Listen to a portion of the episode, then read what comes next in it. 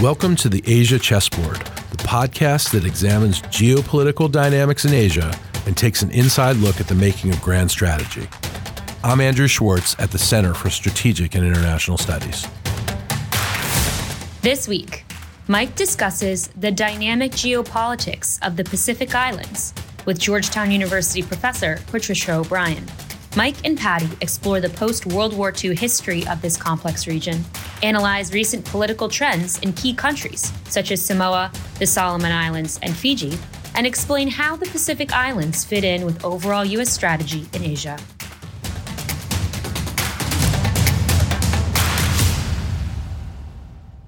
Welcome back to the Asia Chessboard. I am joined by Professor Patty O'Brien, who is one of the leading historians and scholars on the Pacific, or as we tend to call it in the US, the Pacific Islands. Um, teaches at Georgetown, adjunct with CSIS. You can follow her work in the Diplomat and other publications on foreign policy and international relations in Asia. So we're going to talk a lot about the Pacific, which is becoming increasingly strategically important and at the center of global competition and geopolitics, but also transnational issues like climate change and a part of the world about which Americans tend to not know very much. So we're hoping to get smarter over the next half hour. Patty, welcome. Thank you, Mike. Very pleased to be here and happy International Women's Day, Mike. So let's begin with you as we always do on the podcast, Patty. How did, you know, what, what in your background got you interested in the Pacific? Well, I am a Pacific person. I was born in one of the great Pacific cities of Sydney. Uh, I grew up and lived for most of my life so far within a few miles or a few meters when I was very lucky of the Pacific Ocean. Sydney is a city that, you know, growing up, there was like so many intersections with the Pacific Islands. I had classmates from New Guinea, from Fiji, you know, there, uh, so many comings and goings uh, with the Pacific. And then in my professional life, so, you know, when I started doing my historical work, doing my PhD, I was doing work that looked at Australia and the Pacific, and I've always seen Australian history as Pacific history. And so I've really been studying the Pacific deeply in so many different ways for about 30 years. I hate to say it, it's probably 30 years now that I've been studying it. So you've written a book on the leader of Samoa and other prominent political figures in, in, in the region. How do you do research? Do you, do you travel to Samoa, to the Solomon Islands? Well, the, the Samoan book, I was actually in New Zealand, and that book was just like, you know, this incredible moment in which the family of this Samoan nationalist leader, whose name is Ta'isi O.F. Nelson. He led the uh, political campaign against New Zealand during the wars, which also involved the League of Nations. I found him in the archives and I couldn't believe that someone that important didn't have five books written about him at that time and that I hadn't heard of him. But of the three New Zealand experts I asked at the time, have you heard of this person? Only one of them had. But at that time, his family were looking for someone to write on him and his papers in Apia that no one had looked at them yet. And so they gave me the opportunity to come to Apia and uh, use his papers. And this huge consequential story about a man, his family, a colonial struggle on a global scale unfolded. And uh, so that, yes, yeah, so it's been a lot of contact uh, with Samoa, and I'm still working on Samoa. Uh, I'm, I'm co editing a book on uh, Samoa's constitutional crisis that gripped the nation last year. So there's a lot of coming and going to the Pacific, which obviously had to stop over the past two years because of border closures. But yeah, a lot of research in New Zealand, a lot of research in the islands. And I, I, I you know, I look forward to doing more in the future. But of course, that everything's had to be uh, remotely researched since COVID. What's the title of the book?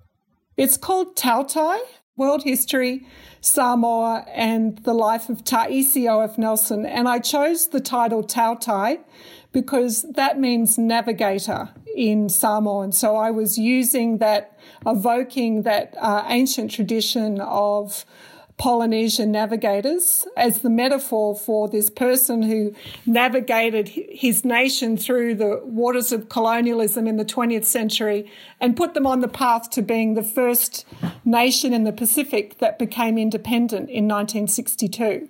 So I was going to start with geopolitics, but actually, I think it's better to start with political life in the Pacific and to focus on agency and the Pacific Islands as shapers and not just objects of of world history. You know, I don't think very many Americans think when they think of nation builders, they think of Sun Yat-sen or they think of the Meiji leaders, they think of Northeast Asia or or in some cases Southeast Asia. Is that mm-hmm. is that wrong? Should we be thinking about the Pacific Islands history as really one of much greater agency and leadership and and nation building than we have? Yeah, I think so. Because one thing that, I mean, to use the example of Samoa, which uh, you know, had the longest sustained campaign against colonialism during the war in the world, not just by Pacific standards. And this movement was called the Mau movement, M-A-U. It means stance in Samoan. And what that movement was, was a non-violent so the Samoans, and what I was able to link through my research was that that non-violent campaign against colonialism was traced back to a Maori campaign in Taranaki in the 1880s. And so those ideas of non-violent resistance and these moral campaigns, and where there's massive asymmetries of power between an unarmed colonized people and an armed colonial power, particularly after World War One, because what happened after World War One is that you had peace in Europe, but a massive military surge in the Pacific because a lot of the veterans from World War One, and particularly, you know, the Anzacs from New Zealand and Australia, then went up into the colonies, the League of Nations mandate. So a lot went into New Guinea from Australia and a lot went into Samoa from New Zealand. So the Samoans were really innovative and that campaign that Ta'isi led was a global campaign in the 1920s and 30s. And he was a real leader in that. And that whole idea of nonviolent resistance, people think it's an advent of Gandhi, but a lot of people are, you know, looking at the Pacific origins of that resistance method. Do Samoans know much about him? Well, the thing was that this was the thing that was so amazing over the years that I would go there and I would take my research there and I would talk to people obviously the family knew, but I found out things that they didn't know. And they, you know, there was this incredible exchange, really rich exchange of information. I mean, Samoans are the most incredible historians. They have this incredible uh, retention of history that I've never encountered anywhere uh, else. So it kept me on my toes. And also, what I found when I kept going back there and presenting information, and I remember this so vividly when I presented a talk at the National University of Samoa, that a, a man stood up, a grey haired man, uh, you know, so I think he must have been 60 or 70 or something like that. He stood up and he was in tears and he said, why do I not know this history? Why was I not told this history at school? And I think writing that story, telling that story, debunking a whole lot of myths about Ta'isi uh, was incredibly important. And I think that it, it's incredibly gratifying as a historian to sort of have that kind of impact on a country and on the way people think about their past. So jumping forward to the 21st century and given, you know, historical figures who were nation builders and pro-independence leaders like like that. How would you describe the goals of nation building in the Pacific? I'm sure it's different from country to country, but how would you describe the goals of nation building? What do people want? This is an important way to start a geopolitical discussion because that's really mm-hmm. the center of gravity for us. It's not blocking China. It's not it's understanding what people want and how we can be on the right side of history as they see it. So what is that for people in Samoa or the Solomons or elsewhere in the Pacific? What is the definition of a strong nation or do people think about that? Well, Samoa and the Solomons are two nations that have gone through a lot of tests of their democracy in the past 12 months. So I'll focus on those two. But the thing with the Pacific is that there are 14 independent nations, 14 independent democracies, and then there are a whole lot of territories that are attached to the US, France, New Zealand, so it's a very complex geopolitical uh, arrangement. But in terms of Samoa, so what happened last year and what was so alarming for a lot of people was that democracy really looked like it was on the brink of collapse in Samoa because the incumbent prime minister lost an election. It was basically Samoa had operated as a one party state for uh, decades, but because the Prime Minister overstepped and started to introduce legislation that really touched on sort of like the beating heart of Samoa, which is the way that families, communities decide who has, uh, you know, the, the, chiefly roles in the community, and therefore the chiefly roles also just decide distribution of resources, lands, and so on and so forth. That what the then Prime Minister uh, Tuilaepa was proposing was that those kind of decision makings were going to get taken out of villages and out of families and enshrined in courts and in the national government. And this precipitated this massive uh, uprising, which had a lot of echoes of the Mau movement back in the 1920s and 30s, which is, you know, what you know, New Zealand and, and Germany before them had tried similar things and had similar reactions.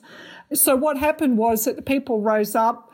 A very viable opposition was uh, started. They ran a really slick campaign and they essentially the seats in the parliament were divided and then that started a four month constitutional crisis which uh, ended in august with Tui Tuilaepa finally sort of falling on his sword and resigning and uh, Prime Minister Fiame Naomi Mataafa, who had been Deputy Prime Minister, is now the Prime Minister of Samoa.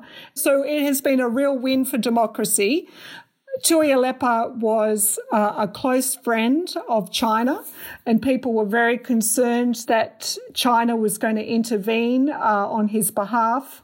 But that's not what happened. And democracy won, which was a really good outcome.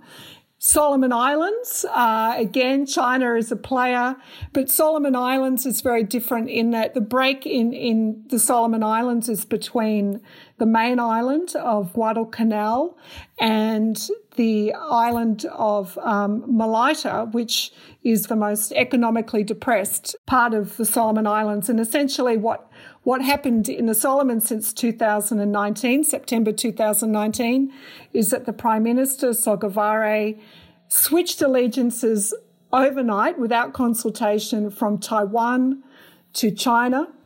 And then there's been this growing sort of grievances between Malaita that wanted to stay connected with Taiwan because Taiwan had invested a lot in Malaita. And what essentially happened in November last year was that there was a massive outbreak of unrest, not unprecedented. It was very close to a lot of attacks in the capital of Honiara before, where you have a whole lot of marauding men uh, who basically caused a whole lot of chaos. And there was also a lot of attacking of the Chinese community in uh, Honiara, which was uh, very alarming.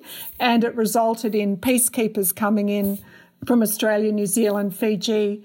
They came in to sort of, uh, you know, quieten things down a bit.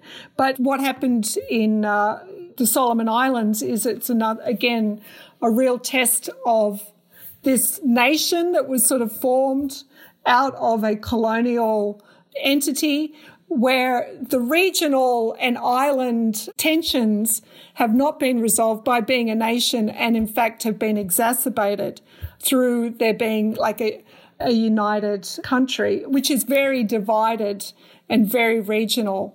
So, in spite of some history of nation building, which you wrote about in your book, the reality also is that traditional rivalries, tribal rivalries, rivalries between islands, problems of governance and corruption, what Australian officials sometimes call elite capture. I, I love that phrase, meaning, mm. meaning, meaning bribing your way. If you're mm, China, mm. for example, the, all these things make them very porous and malleable to great powers.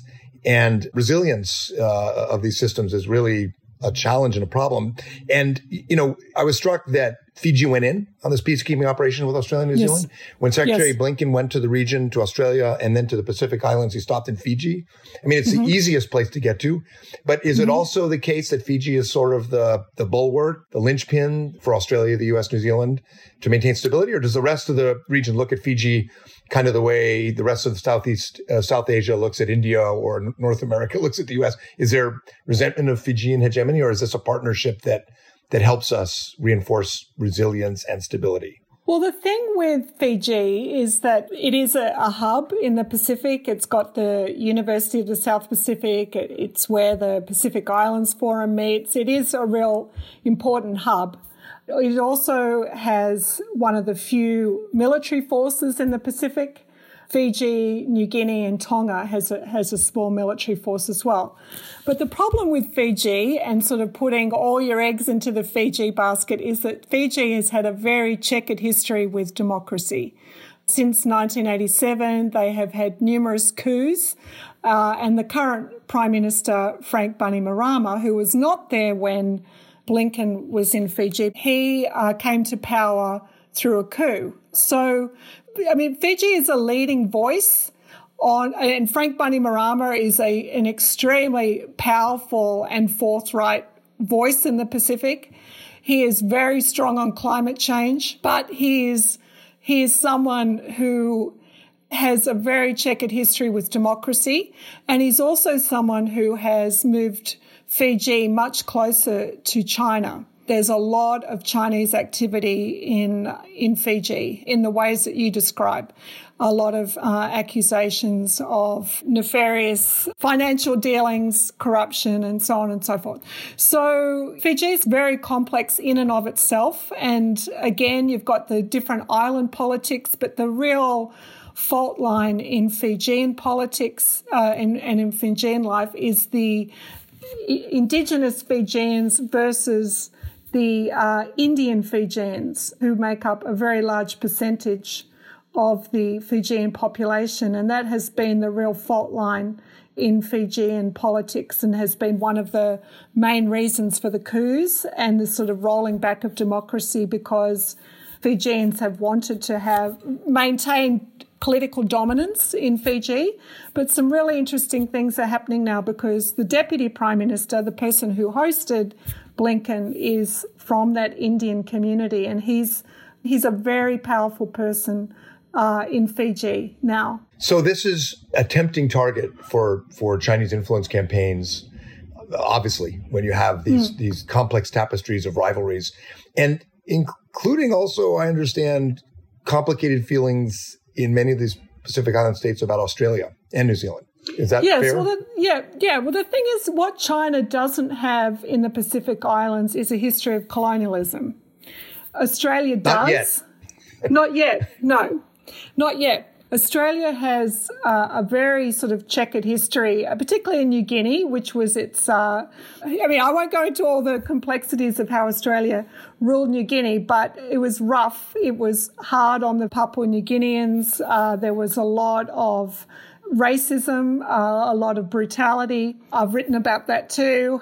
And New Zealand has this history in Samoa, but New Zealand, different to Australia in, in New Guinea, where Australia just wants to forget about it and talk about things like, oh, you know, we're friends, uh, you know, and they talk about the Pacific family and things like that. New Zealand has addressed its past in Samoa. And in 2002, then Prime Minister Helen Clark went to Samoa and formally apologized for what New Zealand did in Samoa. And in Samoan custom, once you have apologized, then the apo- and the apology is accepted, you move on. Oh, it's a good lesson. It's, good lesson for Northeast Asia yeah, well, it's true, and they do they do do it. And last year, Jacinda Ardern, the current Prime Minister of New Zealand, she also did an, a very sort of um, moving apology ceremony in Auckland where she apologized to Samoan migrants who had been, you know, manhandled and misused once once you had the first Samoan migrations into Auckland the mass migrations. Uh, the person I wrote about was one of the first Samoans who lived in New Zealand, uh, but he was exiled there. But in the 1970s, you had a lot of Samoans coming into New Zealand as workers, and they were really manhandled in what was these notorious dawn raids where immigration officials would burst into people's family homes at dawn and like drag them out on the street. Anyway, Jacinda Ardern uh, went through an elaborate apology ceremony called Inifonga. So New Zealand has acknowledged its past. And so Australia and New Zealand have those liabilities uh, in the Pacific now. But what Australia and New Zealand also have that is an asset is that they have very strong, long-standing Pacifica communities and Pacifica communities in Auckland, in Sydney, in Brisbane, Melbourne, that they have you know, profound connections to the home islands. So there's ways in which, including, those, including, I'm told, through church churches and church groups in particular. Yeah, right? churches yeah. are incredibly important, and that's where uh, the United States too has has these incredibly vibrant and long-standing uh, communities of Pacific Islanders. So Pacific Islanders began migrating into Utah, for instance, because of their connections to the Mormon Church since the 1870s. So I'm sure you've seen Jonathan Pryke's work at the Lowy Institute in Sydney. Yep. And, and mm-hmm. he demonstrates that, uh, in fact, the amount of economic aid China provides is quite small compared to what Australia, New Zealand, US, Japan, and others provide. The Chinese ambassadors in some of these um, states have engaged in very aggressive, I've seen it, anti Australian social media campaigns. Yep. The case of the uh, PLA submarine base, what would we call it, proposal for Vanuatu, there's it's game on, right? There's a there's a competition underway. Who's winning? Mm-hmm. How do you see the trend lines? Well, I kind of feel like because of COVID that things have had to be a bit paused in the Pacific because a lot of Pacific countries still have closed borders. There's been contact, you know, international contact through aid, providing aid, and there's this real aid competition that's been going on. We just saw that very recently with Tonga after the massive uh, volcano eruption and tsunami, that you have this sort of one upmanship in terms of providing aid. Uh, and China was trying to really demonstrate its devotion to, to Tonga by being very conspicuous in its uh, deliveries of aid to Tonga after that, those disasters. So who's winning? Well, you know, I think I, am not going to call that right now. I, I have, it changes every day, depends on what, you know, what's in the news. But I tell you what, Australia, New Zealand, the United States uh, have a real opportunity to lift their game, to build on the really deep, rich, long-standing roots that they have with the Pacific Islands, particularly with the people-to-people connections. They have you know, and they're not really big fixes. These are not things that are going to cost billions of dollars. It's investing in people because every dollar you invest in a Pacifica student will have massive payoff down the road in terms of binding Pacifica communities into the United States or Australia and so on. I mean, Australia does this, uh, is quite strong on this, but it also has to be followed with a potential for migration, that these things are also very helpful too, because the Pacific Islands have a lot of economic insecurity, which has been really uh, exacerbated by COVID and the collapse of the tourist industry.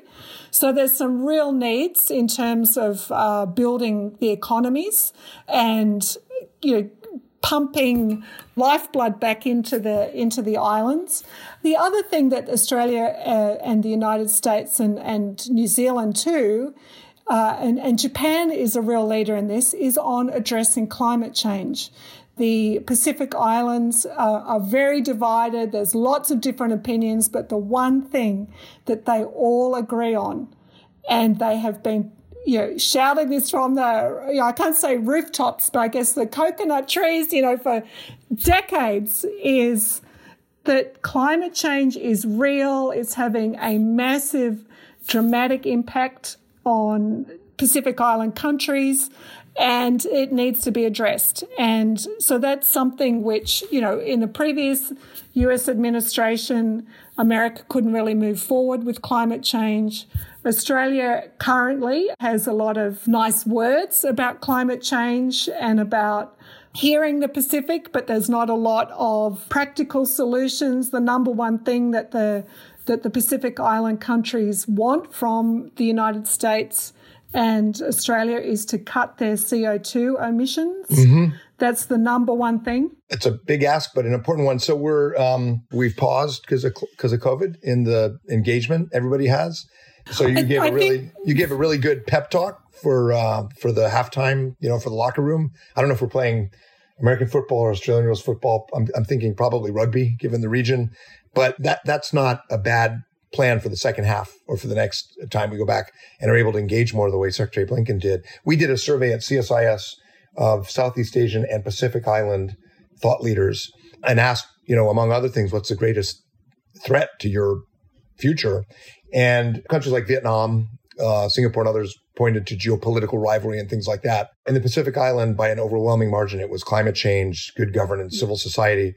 And I do think one of the things that's going for us is we, the US, Australia, New Zealand, Japan, Taiwan, France, are seriously talking about how to do what you're what you're describing. When, you know, when I was in the Bush administration, uh, 15 years ago, 16 years ago now, I got President Bush together with the Pacific Island leaders in Hawaii. The last time a president had done that was his father, George Herbert Walker Bush. We talked about climate and terrorism, but we didn't talk very much to Japan or Australia or New Zealand about the Pacific, a little bit, but now it's a real focus for these partnerships yeah. and alliances. And, you know, Canberra's step up strategy, places like the Asia Foundation reopening their work in the Pacific, the State Department and NSC focusing. So there is focus, uh, and and that there and is focus, that, and there needs to be coordination, and there needs to be a really strong engagement with Pacific Islanders. I mean, there was a really good podcast last week with uh, the three former presidents of Marshall Islands, Federated States, and Palau, as well as the Lieutenant Governor of Guam. And one of the number one things they said was, we want people to talk to us and decide about what's best for us in the Indo Pacific. And I think that that was, you know, and they, and they talked about respect, you know, and they also said, to your point, that it is much easier for them to get an audience with Xi than it is Biden. Right. And to get money. So let's turn quickly mm. to the Compact of Free Associations, which is the agreement that that governs the American um, uh, relationship with and and security protection of and support for uh, the Marshall Islands, Micronesia, Palau. So, you know, this is a team sport because the French have the largest EEZ uh, with their former colonies. Australia and New Zealand each have a role. Uh, Taiwan has some diplomatic relationships. Japan has economic support, JICA and JBIC everywhere. The U.S. has a particular responsibility for the, the compacts of free associations. And it's not moving forward. And I hear various reasons. It's not for lack of interest. The Congress at fairly senior levels is focused on this and the administration. I hear rumors that part of the issue is that Beijing is saying whatever the Americans offer you will double or triple it. So it may just be a bidding game, but this is consequential for us. This is our piece of the Pacific, so to speak. What's going on, do you think? Well, I mean, the thing to keep in mind is that the compacts are so fundamentally important to these three countries and that the lives of every single person in those countries, either living on island or in the communities that they've forged in the United States depend on these compacts getting sorted out and sorted out quickly, sorted out equitably. So from the Micronesian point of view, there is a lack of a presidentially appointed coordinator to lead the in the compact. US government you mean yes yeah. yes so, so they feel like they need, because uh, the thing is with the compacts, they are so complicated that all the negotiations are scattered across numerous government departments. A lot of the government departments don't talk to each other. There's all these different budget lines. It is so complicated. And they need someone who's been appointed by the president, as was the case This is the third time the compacts have been negotiated, and there hasn't been someone appointed to lead that who has the uh, authority to make decisions, all of government decisions, rather than just for their little part of, you know, insular affairs or something like that.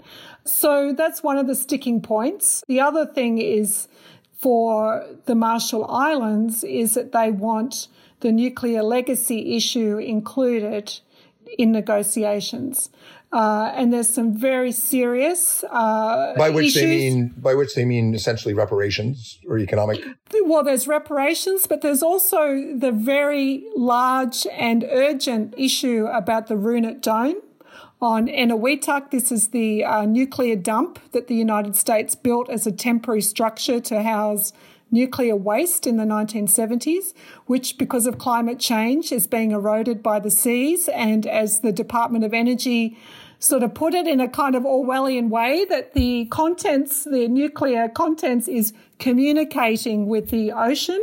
And essentially, there is different versions coming out of the US government about who is responsible for maintaining the Runit Dome. And the Marshall Islands is in no position to be financing or they don't have the expertise to be dealing with something as massive an issue as dealing with that. So that's a really big issue for the Marshallese. Oh yeah, so these things just have to be, you know, addressed really, really quickly and people are very concerned. I've just spent a number of days with the Marshallese community in Springdale, Arkansas, and there was a lot of talk about the compact because it impacts every one of those people who live in that in that really vibrant community, which is one of the biggest uh, communities of Marshallese in the world. I have to say that in my time in the in the White House, the most complicated and diverse set of actors on any issue was when we talked about the Compact of Free Association with the, with the Marshall Islands. You had Interior, Department of Interior, you had Energy, you had Department of Defense, and critically important for our missile mm-hmm. defense mm-hmm. and other uh, uh, forward uh, presence, and of course, state, state yeah, and the post office. Yep, yep. Um, so, okay, so we did this backwards. Normally, in a podcast about strategy, you start with why it matters and objectives. We we did it backwards. I actually think that's better because the center of gravity in this campaign is helping the resilience and confidence of the Pacific Islands in the US, Australia, New Zealand, Japan. But let's end with the big question we should have started with. Why do we care? I mean, what's the geopolitical significance? Yes, it's obvious when you look at the map that for Australia and New Zealand, this is, and always has been, in, in, particularly in the Second World War, the access to Australia and New Zealand from the world, but also there was a reason the Japanese wanted to take those islands. They wanted to cut off New Zealand and Australia from the US. So mm-hmm. there's a there's a kind of basic map of geopolitics. But but tell us more. Why should you know members of Congress, you know, experts want to solve these things you're talking about and put the resources in on the compact and get the engagement going when we can? What's what's at stake? Well, the strategic importance of the Pacific Islands depends on who you ask, right? So for Pacific Islanders, it's like this is our home, our lives matter, our future matters. These are rich, vibrant cultures, and every COFA nation emphasizes the loyalty that COFA nations have shown to the United States, and that is nowhere more evident than in the high enlistment in the US military. Quick, quick um, acronym interjection. COFA is the Compacts of Free Association. So just to, for people who are not uh, oh yeah, sorry, yeah, sorry, no, sorry. Right. Talk, talking in talking in Washington tongue. Sorry. So so very important for you know that these are homes, these are ancient cultures that are intrinsically valuable for everybody in and of themselves. For the United States, the islands are a defensive buffer. The United States sees them as, you know, the second island chain, the third island chain. These chains, you know, going back to sort of strategic thinking from World War II, that the controlling those islands controls access to Hawaii, it controls access to the west coast of the United States. You cannot control the Pacific without controlling those islands. And in reverse for China, the controlling the Pacific Islands is a defensive buffer against the United States, which is how things went in World War II uh, for, for Japan. So the the Pacific Islands are incredibly important to the United States. I mean, the thing to remember is that so many uh, young American men lost their lives on Pacific Islands starting from 80 years ago. So this time, 80 years ago, Japan had just occupied uh, New Guinea. Uh, it, uh, the Dutch East Indies had just surrendered to Japan, and World War II in the Pacific was just about to sort of like this bloodletting was about to start, and thousands and thousands of young American men died there. These are the graveyards of so many young Americans. And for that reason alone, Americans are part of the soil of so many of these countries. So that history binds us together. It binds everyone together. And we need to make sure that the Pacific Islands are taken care of. I mean, they're very small. They're small in terms of population size, land size, but they're massive in terms of EEZs and, you know, militarily very, very important.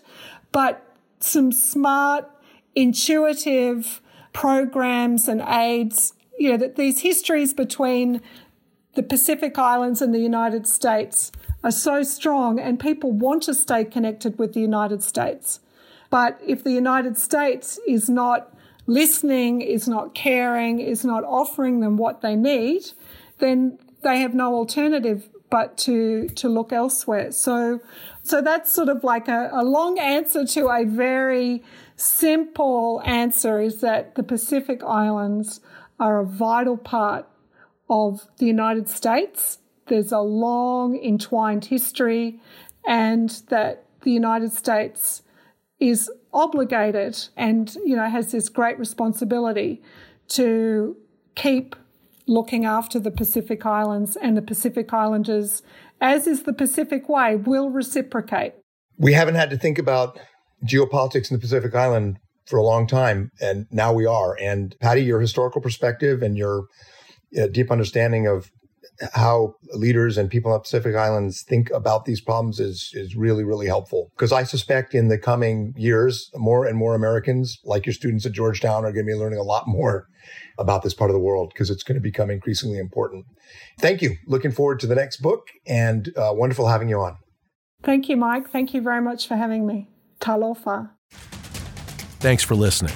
For more on strategy and the Asia program's work Visit the CSIS website at csis.org and click on the Asia Program page.